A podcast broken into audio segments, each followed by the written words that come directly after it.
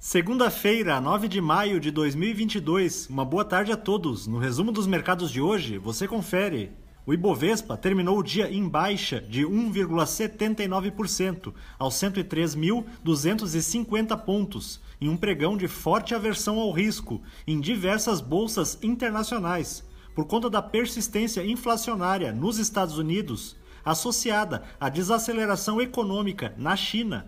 No cenário doméstico, os negócios foram prejudicados, principalmente pela queda no preço das commodities hoje.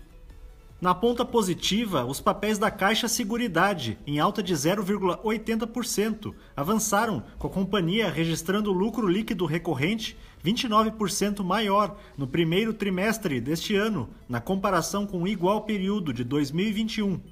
Na ponta negativa, as ações da CSN em baixa de 4,51%, acompanharam os preços internacionais do minério de ferro, que recuaram por conta de dados negativos sobre a atividade econômica na China.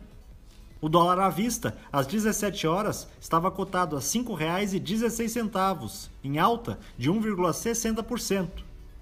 Já no exterior, as bolsas asiáticas fecharam majoritariamente em baixa, após dados mostrarem que o avanço das exportações chinesas atingiu o menor nível em quase dois anos. No Japão, o índice Nikkei caiu 2,53%.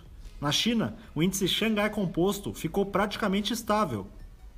Os mercados na Europa encerraram em baixa diante dos temores em relação a um endurecimento do aperto monetário no Reino Unido, depois que um dirigente do Banco Central do país declarou que as expectativas para os preços estão desconfortavelmente elevadas. O índice Eurostock 600 teve perda de 2,90%.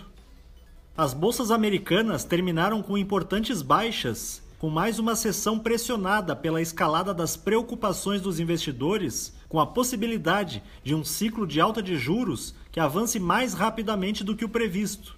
O Dow Jones caiu 1,99%, o Nasdaq teve baixa de 4,29% e o S&P 500 recuou 3,20%.